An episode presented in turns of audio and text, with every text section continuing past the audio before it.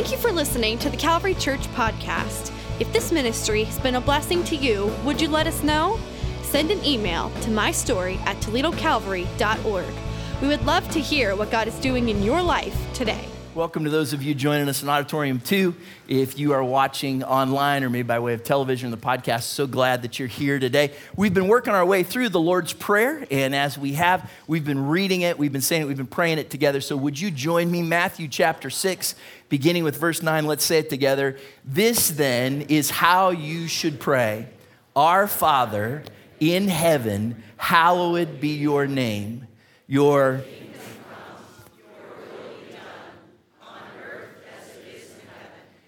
Give us today our daily bread and forgive us our debts as we also have forgiven our debtors.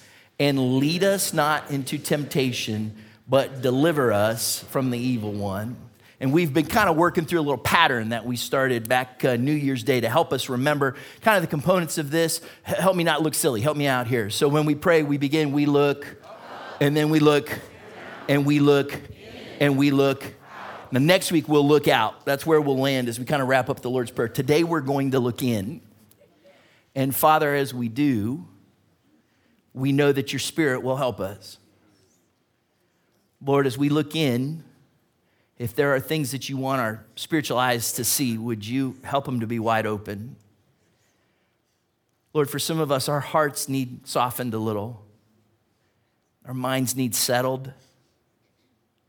God, we need to remember that you, as our loving Heavenly Father, want for us what fills us with joy and peace and righteousness in your presence. And so, Lord, would you use your word to do a, work inside of each one of us today? In Jesus' name. Amen. Amen. You can be seated. Before I uh, spent my Sunday mornings here with you. I spent my Sunday mornings for nine years uh, as a children's pastor. And so, uh, when you're a children's pastor, you not only have to know how to communicate with kids, and uh, you not only have to be able to share God's word and teach them the Bible, you have to. I'm, I'm, I'm fine, I'm just a little rusty. You have to uh, also have some tools to defend yourself, or else the children will take over, they'll revolt, and likely kill you. so I learned a lot of things. I, I, was never real good with puppets. Uh, you know, some illusions and storytelling and those kinds of things. And then a little bit with balloon animals. I was never that good, but it was, a, it was kind of a cool little tool. And so I can make a few animals like, uh, well, here's a snake. All right. And then the one, the one that I was, you know, the, the go to is the dog. That's always the one that you just kind of go to. So again, I'm, I'm not good at this, but uh, I'll give it a, give it a shot here. So um, I remember one time I had the privilege to be with Isaac Smithy, our missionary friend in Uruguay, and uh, we went on a Saturday afternoon to do an outreach at this church. It was a kids' outreach, and he said, Hey, look, you used to be a kids' pastor, so why don't you come prepared to do some things? So I had some of these balloons that I could make balloon animals, and Isaac like left me, and all they speak is Spanish, all I speak is not Spanish, right? And they left me out in the driveway of the church with about 8 million kids in line, reaching, saying things I don't know what they said, asking for these balloon animals. So I'm out there in the sun, I'm making these after a while, and here's what inevitably happens whenever you, you do this with kids. They're so excited to get one, even if the man only knows how to make a dog. They're so excited to get one, and then it's just a matter of time until it's got a hole. The air starts to leak. They drop it, they lose it. More often than not, their friend breaks it. True? Then they come back to me and they want another one. But now they're at the end of the line because remember, there's 46,000 kids. They all want these balloon animals, but I can't do it for them. I'm running out of balloons. I can't help them. And because they lost something, they're mad at me now, right? There's an art show that happens every year in Miami right around this time. And on Thursday, this last week was the VIP night. And so people could get an early showing and they would go to all the different art installations. And there's a guy named Jeff Koons. And for well over 20 years, he's been known for the sculptures that he does that look like balloon animals.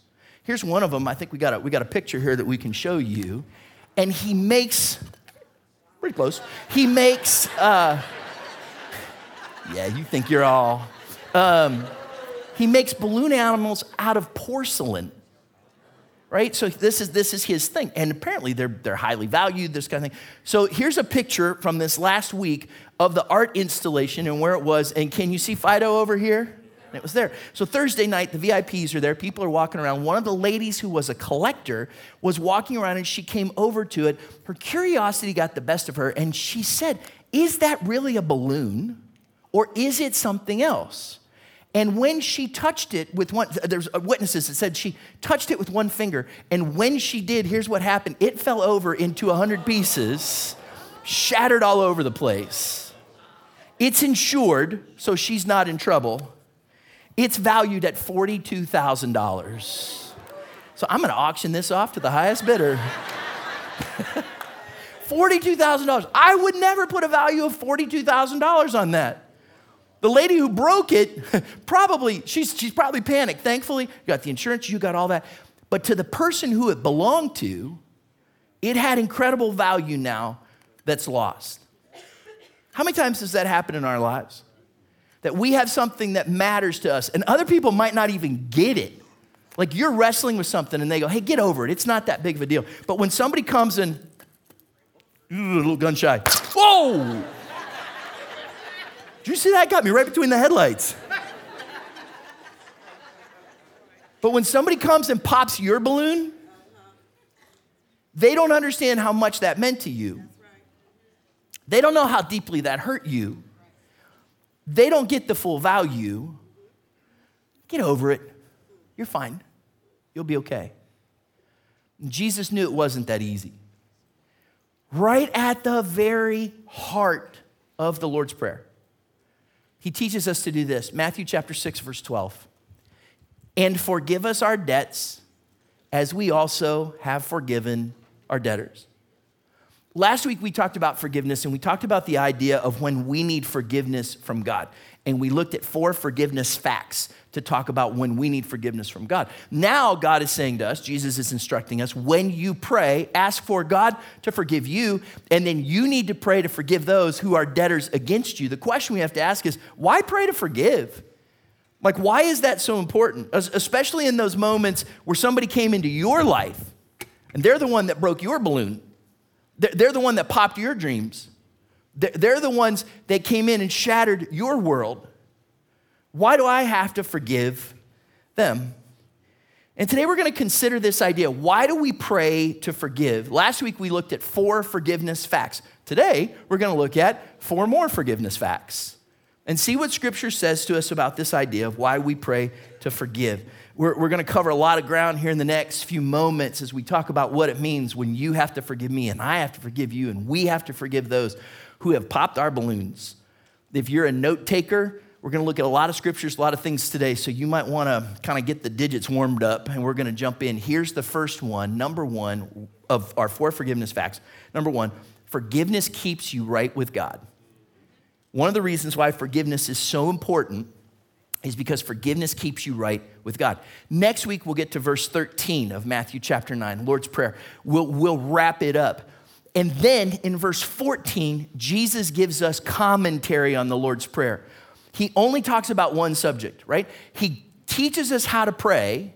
And then in verse 14, he, he says, Hey, fellas, let me come back and highlight one thing. Here's what he says Matthew chapter 6, verse 14.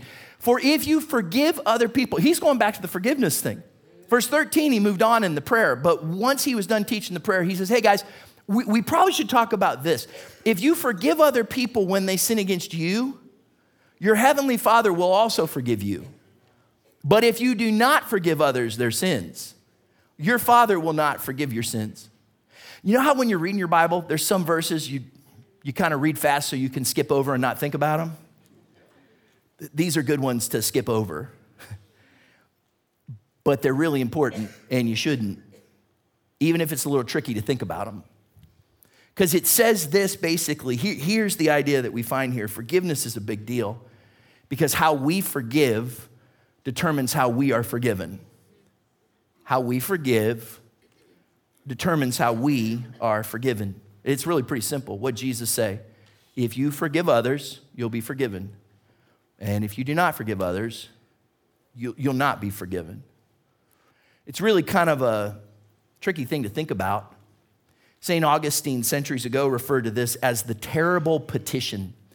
When he was teaching about the Lord's Prayer, he called it the terrible petition because he realized that if we pray, forgive us our debts, as we also have forgiven our debtors, and we have an unforgiving heart, then we're actually asking God not to forgive us.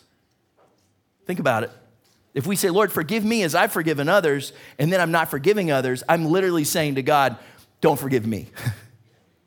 it's a terrible petition, it's a terrifying proposition. Now, look, I know that forgiveness is not works based. Do you earn your forgiveness? Yes or no? No, we're forgiven because of what Jesus did for us when he died on the cross.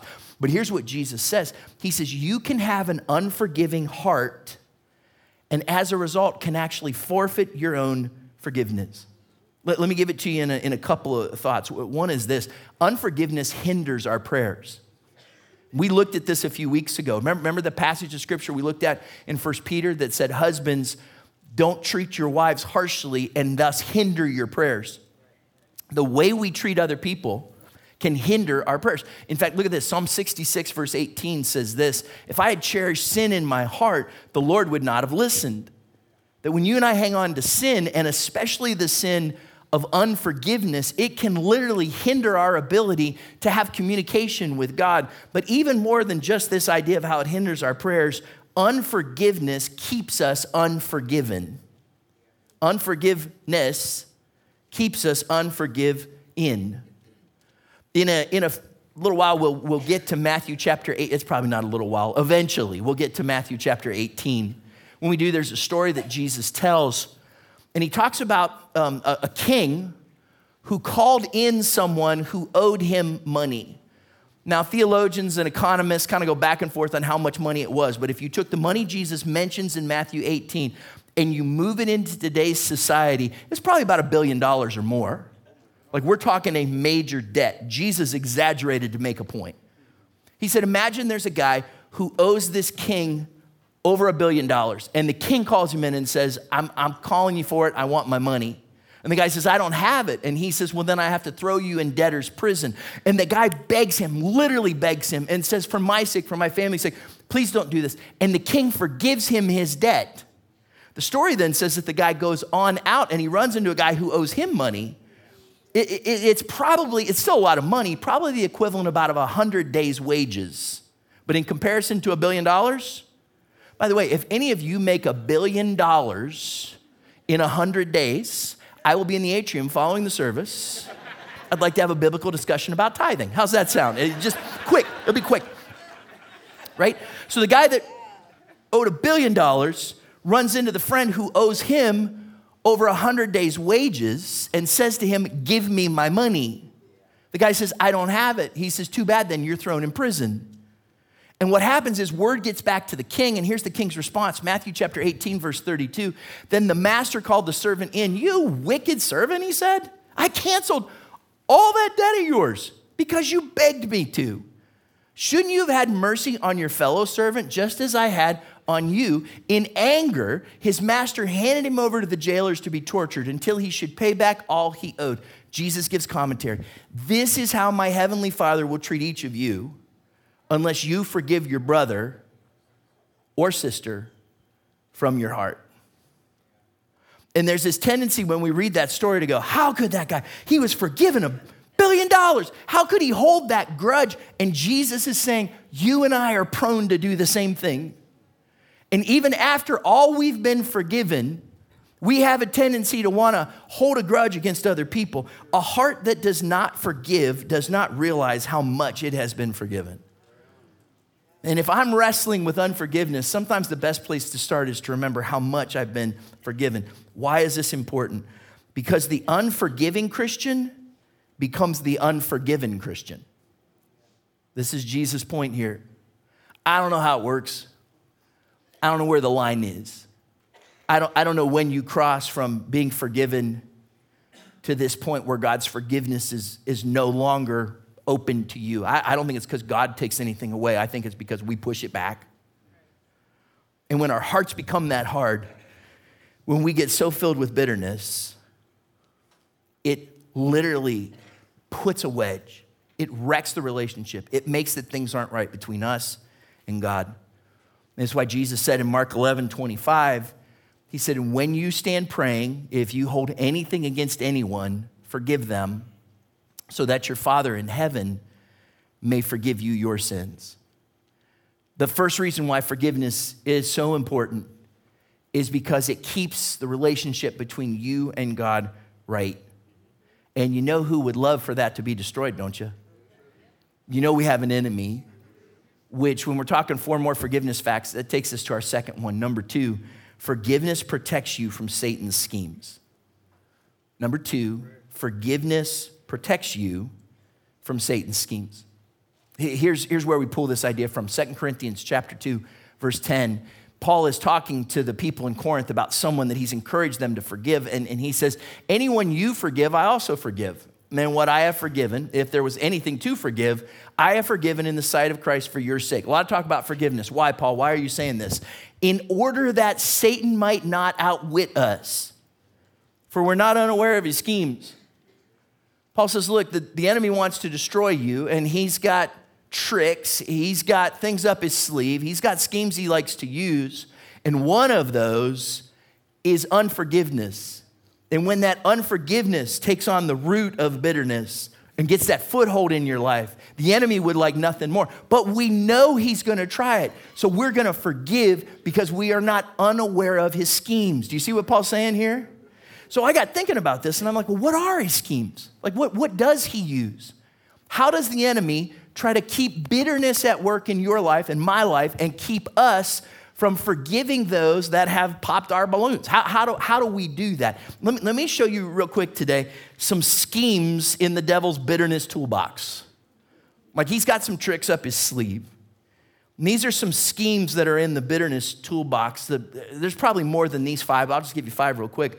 One of them is gossip the enemy will love to plant conversations or words or dialogues that get you not only talking about the things that have been done, but then talking more about that person and scheming and thinking and having all these ideas. And people kind of get in your ear. Do you know what I'm talking about?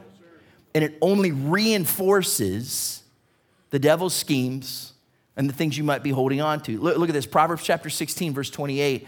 A perverse person stirs up conflict and a gossip separates close friends. Eh, maybe even more, Proverbs 17, verse 9 whoever would foster love covers over an offense. That sounds like forgiveness, doesn't it? Whoever would foster love covers over an offense, but whoever repeats the matter separates close friends. I'll, give you an extreme example I've shared before, but many, many years ago, I was working with a couple that were going through a really tough time, and they were on the, by the time we really sat down, they were on the brink of divorce.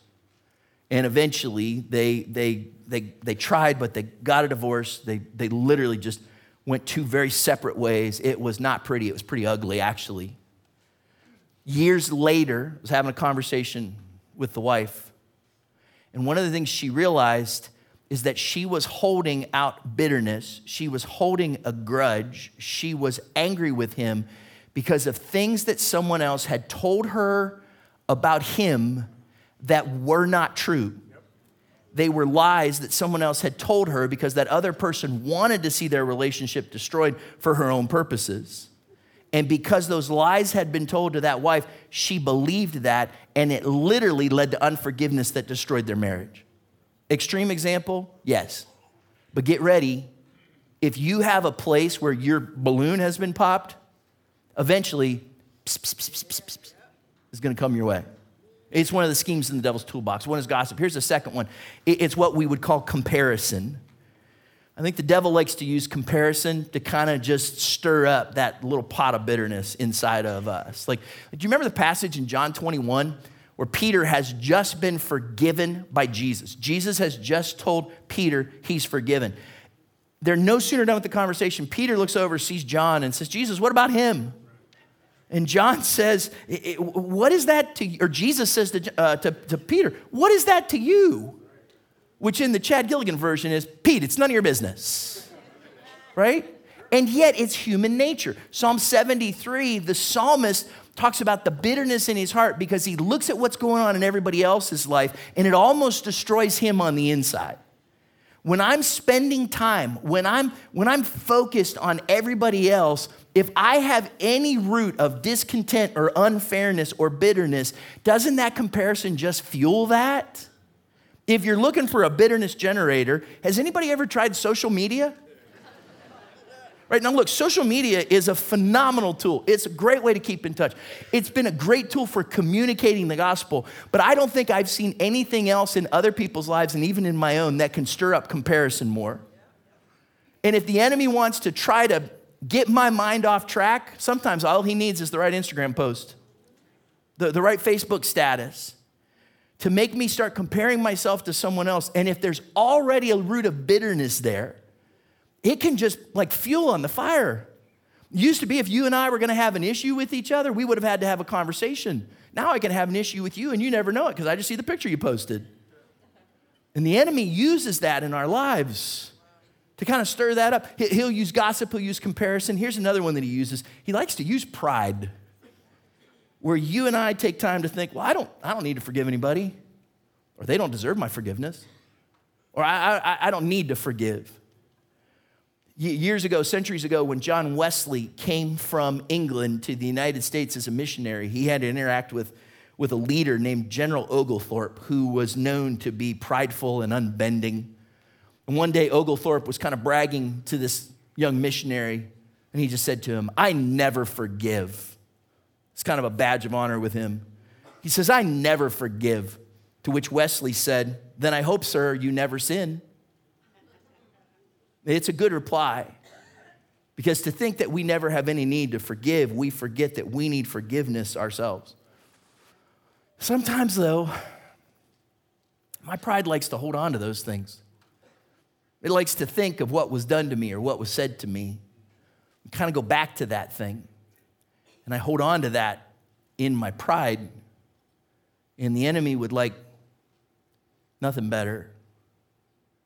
Which takes us kind of to the next one because if, if, he can, if he can use gossip, comparison, and pride to get that thing inside of you, what he really likes to do is the next tool in his toolbox is, I'll just call it staying stuck.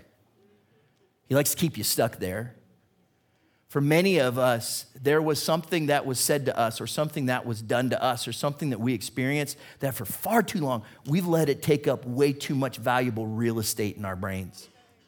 Do any of you that were born in the last century know what I mean when I say a broken record? Yeah, we used to, we used to turn to, and, you, and it would go around, and when it would, if, if the needle wasn't right or something like that, you it get stuck in your broken record. It's stuck in be a broken record. It's stuck in be a broken record. It's stuck in be a broken record. It's stuck in be, right? You know what I mean? The enemy loves to do that, to put on loop in our brains the things we go back to, the, the things we remember. We can replay the movie in our mind of what was done to us. We can give you every detail of how we were done wrong.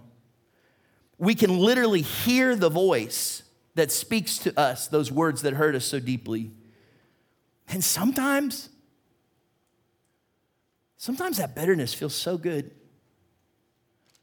We, we, we kind of soak in it.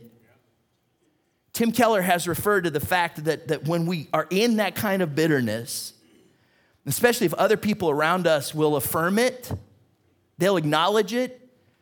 He said it's like this warm bath of bitterness that comes over us.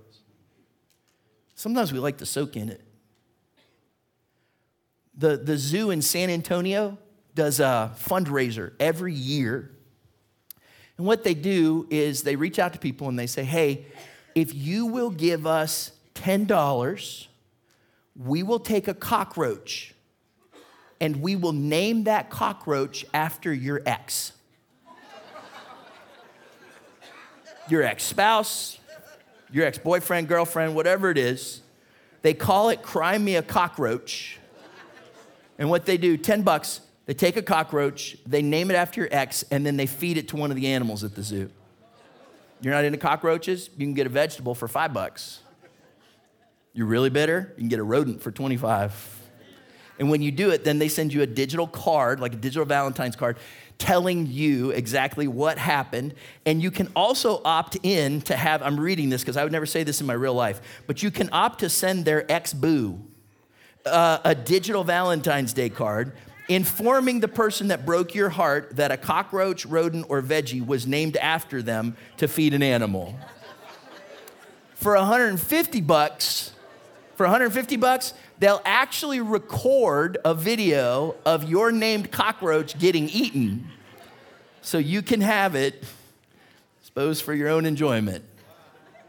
Last year, 8,000 people took them up on it all 50 states and 30 countries, said, I'll buy a cockroach.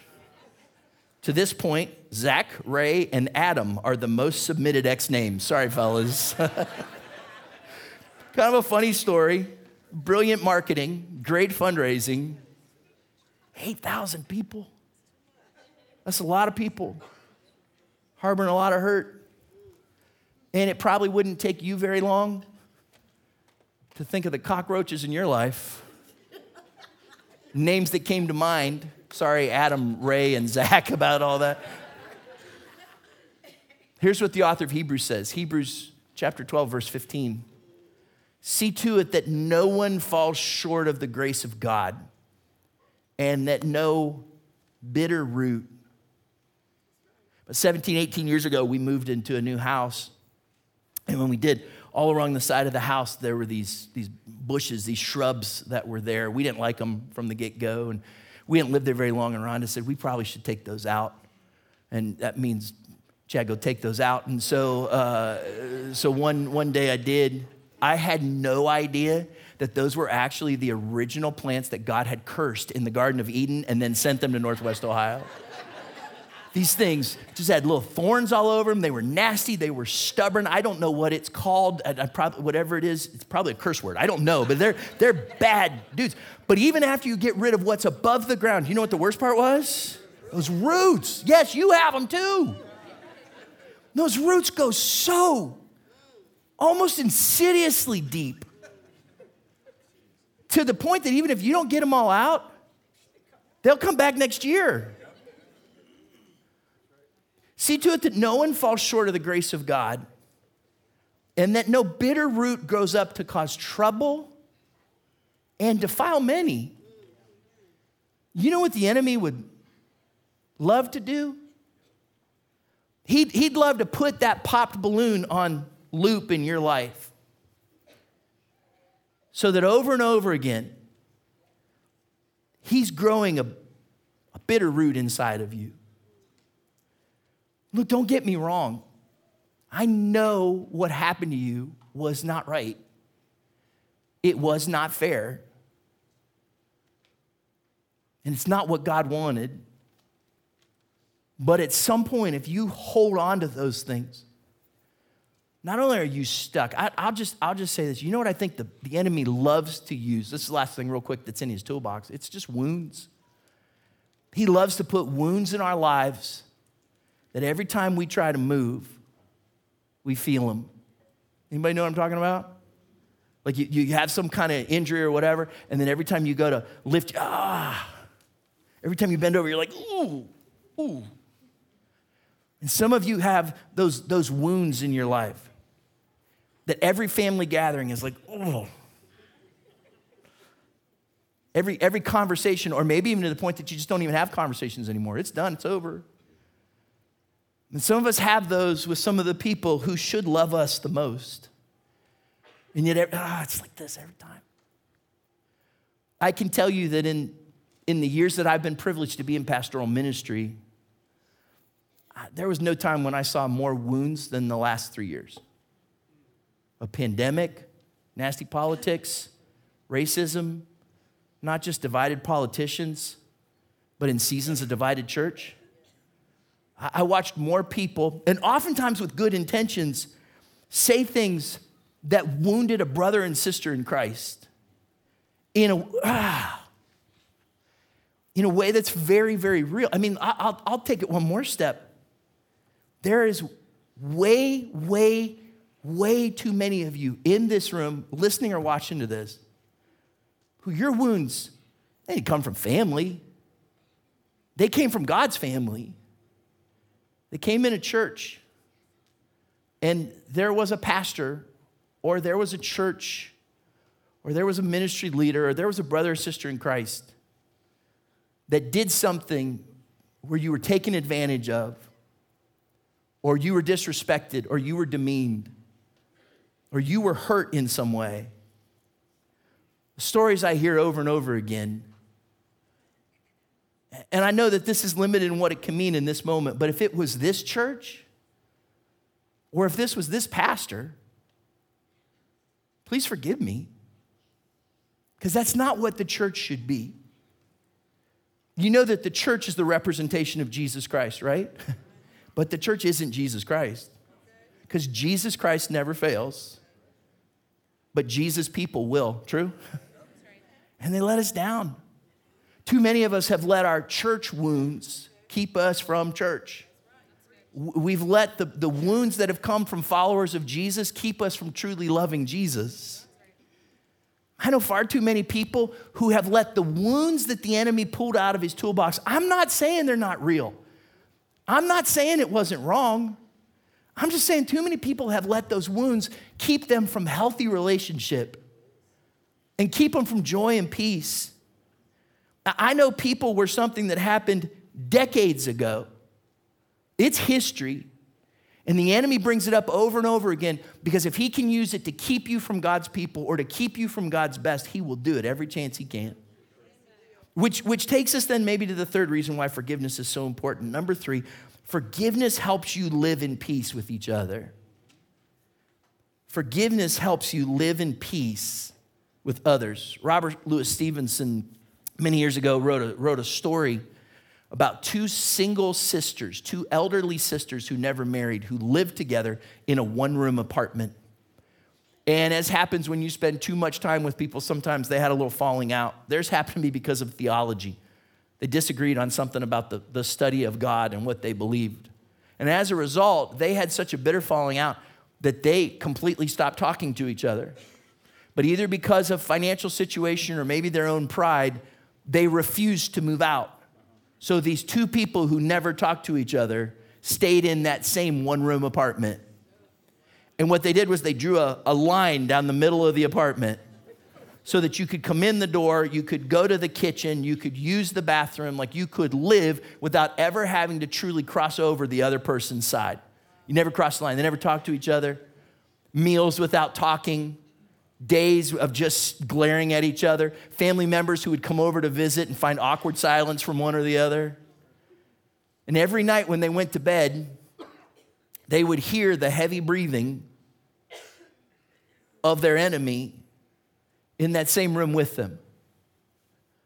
What a miserable way to live.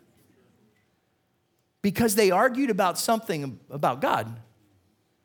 How many times do you think they, they heard or read or even prayed the Lord's Prayer and yet never let it sink in for them to forgive?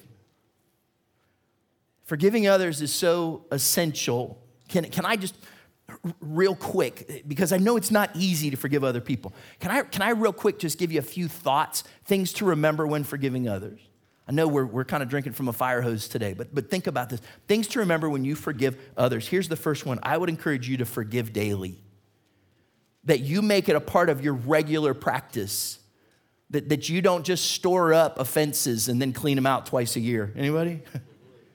like that, look at what Jesus said, Matthew chapter 6, verse 11. Remember this passage? He says, Give us today our daily bread. And the actual language says, and. It's like these, these two thoughts are connected. Give us today our daily bread and forgive us our debts as we also have forgiven our debtors. And I truly believe Jesus is saying, Lord, today I need you to provide for me physically, and today I need you to cleanse me spiritually, and today I need to check and see is there anybody I need to forgive? Because if I'm just holding on to it, then that root begins to grow and it gets bitter and bitter and bitterer along the way. It's not a one time thing. I think it's a daily thing we have to practice because here's the reality if you and I are going to spend time together, I'm probably going to bug you tomorrow. So you're going to have to forgive me on Tuesday. Like it is a daily process. So look, forgive daily. Here's the second thing don't keep score. Don't keep score. So many times we're quick to kind of think of this through in a certain way. Do you remember the passage of scripture? Uh, Peter's talking to Jesus and says this Matthew chapter 18. Then Peter came to Jesus and asked, Lord, how many times shall I forgive my brother or sister who sins against me? Up to seven times? Pete thought he was showing off here. The truth is, a lot of the rabbis would have taught that you should stop forgiving at three. So, so let's say that I sin against you and you forgive me once, and then I sin against you and you forgive me twice, and I sin against you, you forgive me three times. The rabbis would have said, hey, at three, you've just seen that this person should not be trusted, so you don't have to forgive him anymore. And Peter's like, well, I can, I can do better than that. When I go to Jesus, I'm going to double it and then up it one. And he says, Jesus, what, what do you think? Should I, should I forgive him seven times? And Jesus answered, I tell you, not seven times but 77 times. Or some Bible translations will say 70 times 7. You ever heard that? So apparently it's only 490. Can I get an amen? It's not the point. This is kind of a Jewish rhetorical tool for Jesus to say, don't hold a grudge, don't keep track. Pete, the, the magic number is not seven. The magic number is don't count, don't keep score. D.L. Moody said it this way, which I, I think is really clever. He was talking about forgiveness, and he said, Forgiveness is not to bury the hatchet with the handle sticking out of the ground so you can grasp it the minute you want it. I know this, this doesn't happen with adults. You're all way too mature, more mature than this would ever happen. But when I worked with kids or junior high students, and you came to a point where there was some kind of conflict, sometimes you'd get forgiveness expressed from one person to another, but they knew how to weaponize it. You wouldn't, you wouldn't do this. But kids would say, I just want you to know that I forgive you. I mean, you're just not a nice person. And the words you said really hurt me. And I know it's because you're insensitive and you only think of yourself. But I forgive you for what you did. I, I can't help it you're not as spiritual as I am. And so, in here in front of all my friends, I forgive you for being such a loser.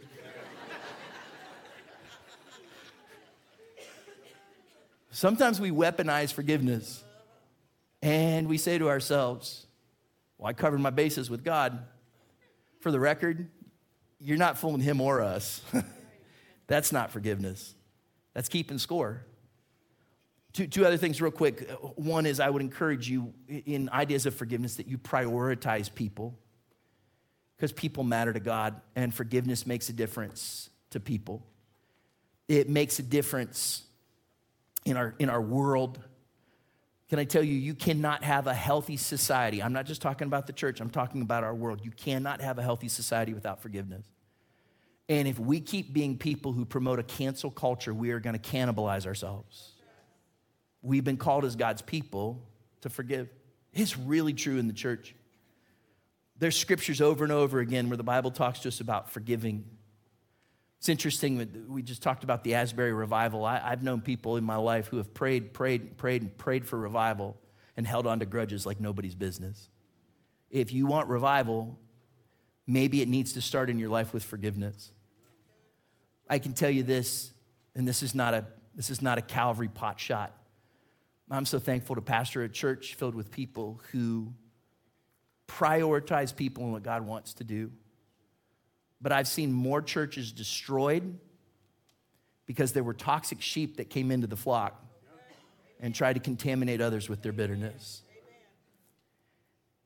And where I felt like God really wanted us to talk for just a moment is about our marriages.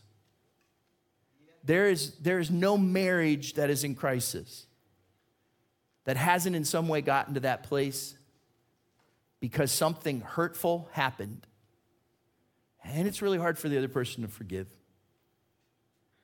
We're talking about two hurting people. And sometimes we can be so wrapped up in that hurt and in that bitterness that it's hard for us to move past. And sometimes the only thing that will break through those barriers is somebody asking for forgiveness to allow God's grace to come through in a powerful way. Let me give you two more things to remember real quick. Here's another one forgive freely and trust cautiously. forgive freely, but trust cautiously. You know that forgiveness and trust are not the same thing, right? Because sometimes we forgive someone, but we still need to guard our hearts. You can forgive someone and you can keep the bitter root from growing, but sometimes we have to be careful because they're prone to trespass against us again. I hope it's probably not something you intended to hear your pastor say today, but do you know there are some people in the world who are just evil? Read the book of Proverbs, it talks about it. If you have been hurt by an evil person, it is key that you forgive them but it doesn't mean necessarily that you trust someone who's untrustworthy. One last thought as we forgive him before we wrap up. Sometimes you have to go first. Sometimes the only way for forgiveness to happen in a relationship is for you to go first. Well, they owe me an apology. They popped my balloon. Sometimes there's more to the story than just that. Sometimes, especially in family relationships, the way forgiveness happens is that the person who is most mature in Christ in the relationship is the one who has to go first and take that first step towards forgiveness. Well, this has been fun, hasn't it?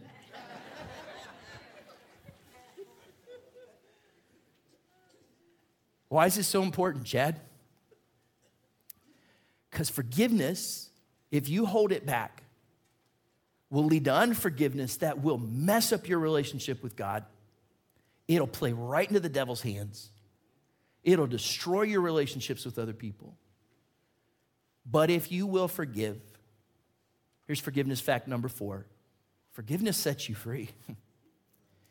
forgiveness will change your life. That's why Jesus says to us, Look, if you'll forgive, then it opens up. There is something spiritually dynamic that happens when you forgive. Because he says, if you forgive, then your Father can forgive you. It opens up something in your life. I know you were done wrong. I know it wasn't right, but forgiveness sets you free. That very term that Matthew uses when he talks about forgiveness in the Lord's Prayer is used over 140 times in the New Testament. It has behind it the idea to let go, to leave behind, to dismiss, to cancel a debt. And here's what we see here you are held back until you let go. You are held back until you let go. And some of you, there's places in your life where you will not thrive. There is joy you will not know. There is peace you won't experience. There is grace from God and dreams to be fulfilled that will not happen until you let go of that unforgiveness. And here, even more, unforgiveness takes a physical toll on our bodies. They've done studies to show that when someone expresses forgiveness, it lowers your risk of a heart attack, it improves your cholesterol, improves your sleep, reduces your pain, reduces your blood pressure, gives you lower levels of anxiety, depression, and stress. That's powerful, isn't it? But chronic anger puts you into fight or flight mode it will change your heart rate, your blood pressure, your immune response. You will have an increased risk of depression, heart disease, and diabetes, among other things. But if you forgive, it's physically proven. It's gonna lower your stress level, it's gonna help you to be healthier, and you'll be all around better looking. Amen? I want you to forgive because I want you to be right with God. And I want you to forgive because I don't want the devil to have a heyday with you or your marriage or your dreams or your eternity. And I want this church, I want your home, I, I, want our world to live the way that God intended it to. But let's get real selfish real fast. You forgive for yourself.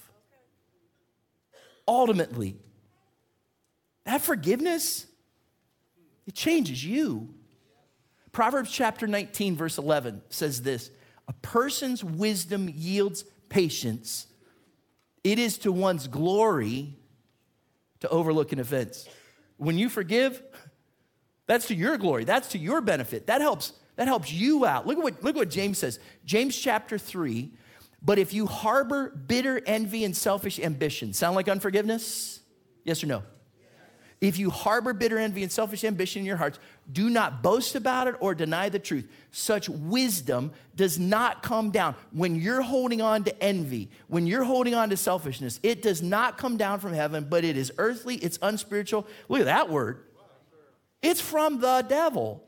Why? For where you have envy and selfish ambition, there you find disorder and every evil practice. I can't see you online. I can't see an auditorium too, but in this room, would you raise both hands if you could use a little disorder in your life? That's what I thought. But when you hold on to unforgiveness, you do it to yourself. I know it hurts. And I know for some of us it's easier said than done. We, have we've, we've talked about it in this way. As we prayed the Lord's Prayer, we've, we've looked up, we've looked down. Today we look in. Would, would you join me in something for just a moment? Would you uh, maybe put your hands here for just a moment? And would you let the Holy Spirit help you look in? Not just for forgiveness you need from God, but from that relationship or those words or that person that disrespected you, took advantage of you, that abused you or lied to you or abandoned you. That trust that was broken, that balloon that was popped. And would you be willing to say, beginning today, I forgive? It's probably not over today. There may be conversations that you need to have. There may be ways that things have to be made right. My concern is for your heart to begin today to say, I forgive.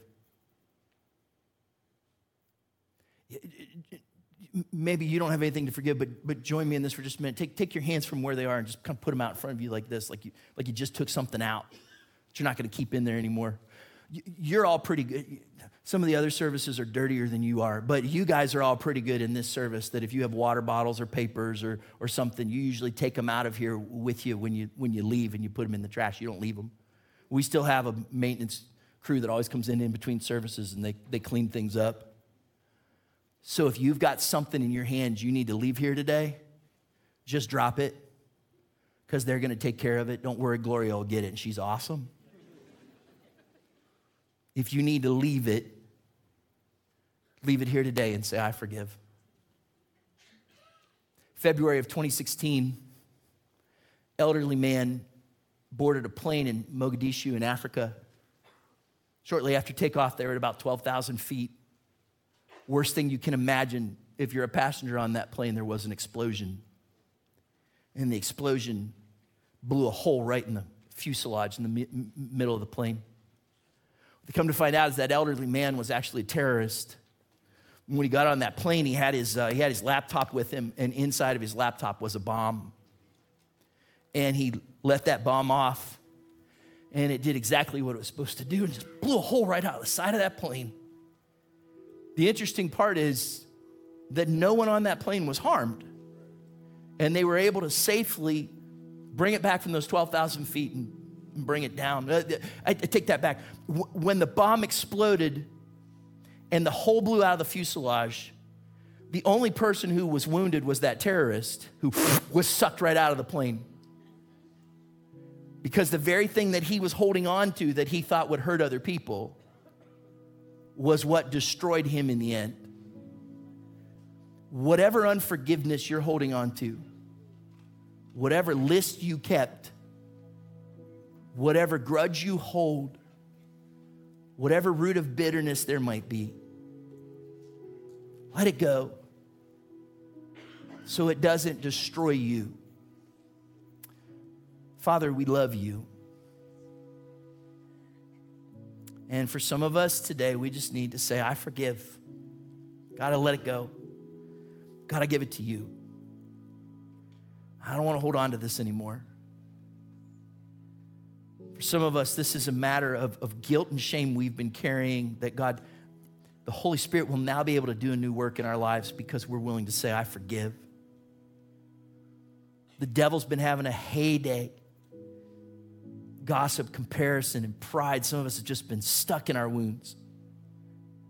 And today that's going to begin to change. because we say, I forgive. Lord, for some of us, it's, it's going to be a journey, and maybe one we can't do on our own.